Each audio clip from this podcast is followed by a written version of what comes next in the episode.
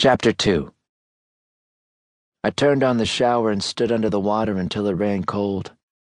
There was a dull ache building behind my eyes, and I knew from experience that it was going to get worse before it got better.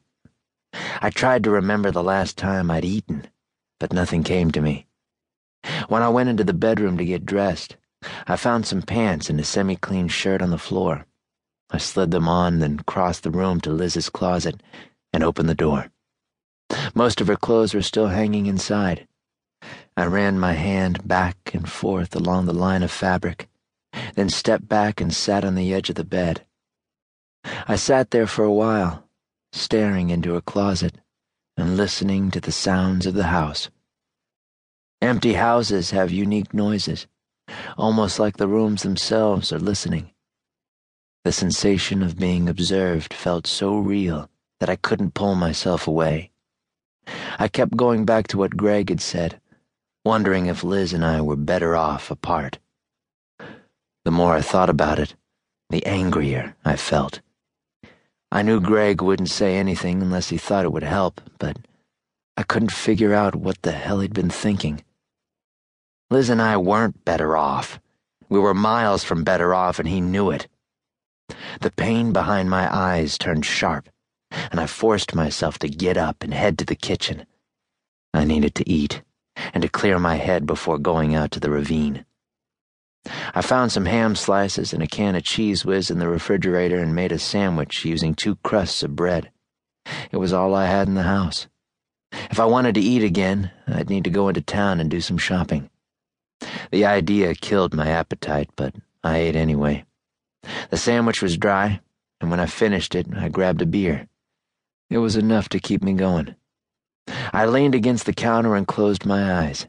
The breeze coming through the window was as gentle as a kiss, and it felt good on my skin.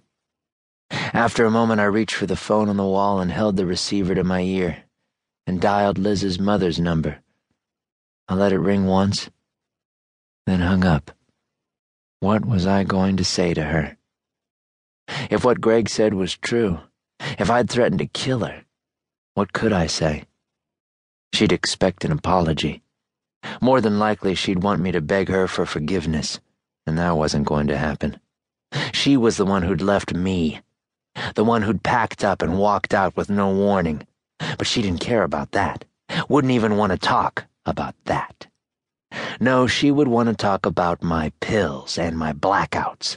Nothing about her. She didn't care about the fog that came with taking the pills, or how the color drained out of everything a little more every day. None of that mattered to her. All she'd want to know was that I was taking them. Nothing else was important. But I wasn't going to deal with that anymore, especially now that she was gone.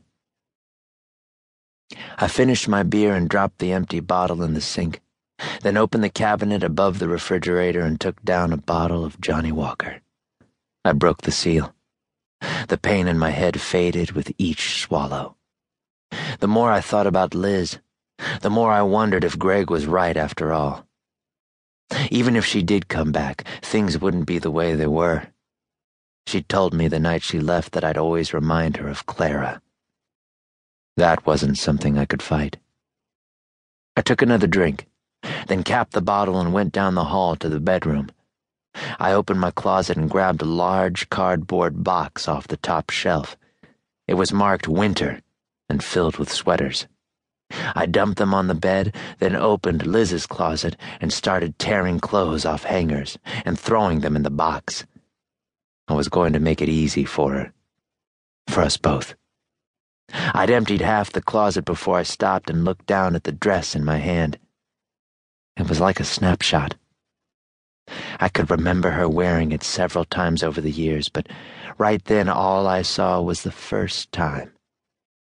The Fourth of July.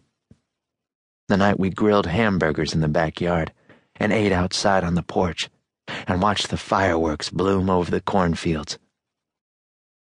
I remembered Clara saying the dress made her look thin, and the way Liz laughed and smiled and told her she was a charmer. I remembered the way she looked crossing the bedroom toward me later that night,